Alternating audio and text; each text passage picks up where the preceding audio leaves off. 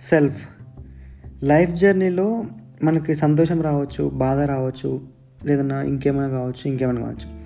So ఈ జర్నీలో మనకి మంచి అయినప్పుడు కొందరు అబ్బా మంచోడు అని చెప్పొచ్చు. చెడు అయినప్పుడు అరే వాడు అట్లరా అని చెప్పొచ్చు. సో నీకు రెండు విధాలు కదండి పాజిటివ్ ఉంటే పాజిటివ్గా ఉంటుంది నెగిటివ్ ఉంటే నెగిటివ్ ఉంటుంది.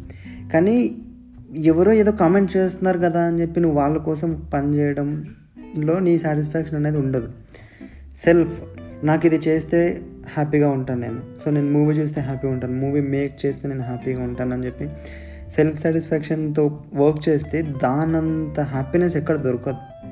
సో ఎదుటి వాళ్ళు ఏదో అంటున్నారని చెప్పి నువ్వు కాలి పీలి వాళ్ళ కోసం వాళ్ళు అనుకుంటారు అని చెప్పి వాళ్ళ కోసం ఏదైనా చేసావనుకో నీ యొక్క రెస్పెక్ట్ నువ్వు కోల్పోతున్నట్టు నీ సాటిస్ఫాక్షన్ అనేది నువ్వు కోల్పోతున్నావు.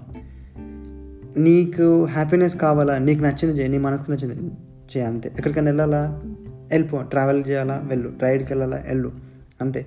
ఓన్లీ సెల్ఫ్ సాటిస్ఫాక్షన్ నీకేమన్నా చేయాలనిపిస్తే జస్ట్ గో హ్యాడ్ ఎవరో ఏదో అనుకుంటారు. నన్ను బ్యాడ్గా అనుకుంటారు. నన్ను ఇలా అనుకుంటారు. Let them comment on this కానీ వాళ్ళు కామెంట్ చేయడం వల్ల నీకు ప్లస్ అవుతుందా నెగిటివ్ అవుతుందా అనేది సెకండరీ బికాజ్ ఇక్కడ నీ సాటిస్ఫాక్షన్ ఇంపార్టెంట్ కామెంట్ ఎన్ని అయినా చేస్తారు అబ్బా. కానీ నీ సాటిస్ఫాక్షన్ అనేది ఇంపార్టెంట్ అంతే. నువ్వు సాటిస్ఫై లేకుండా ఎవరు ఏమనుకుంటే ఏంటి చెప్పు.